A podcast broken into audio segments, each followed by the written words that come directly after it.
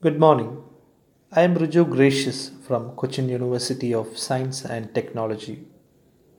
Today, as part of my assignment in online faculty development program, I choose to talk on the topic customer retention through trust in an online shopping context.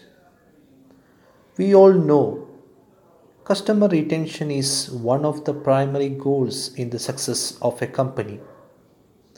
If online consumers have little confidence on the effectiveness of service provider, the retailer should add trust by better delivering services. Trust is an important determinant of attitude towards retail websites, and its importance seems unaffected by just product involvement. With this, I am concluding the topic customer retention through trust in an online shopping context.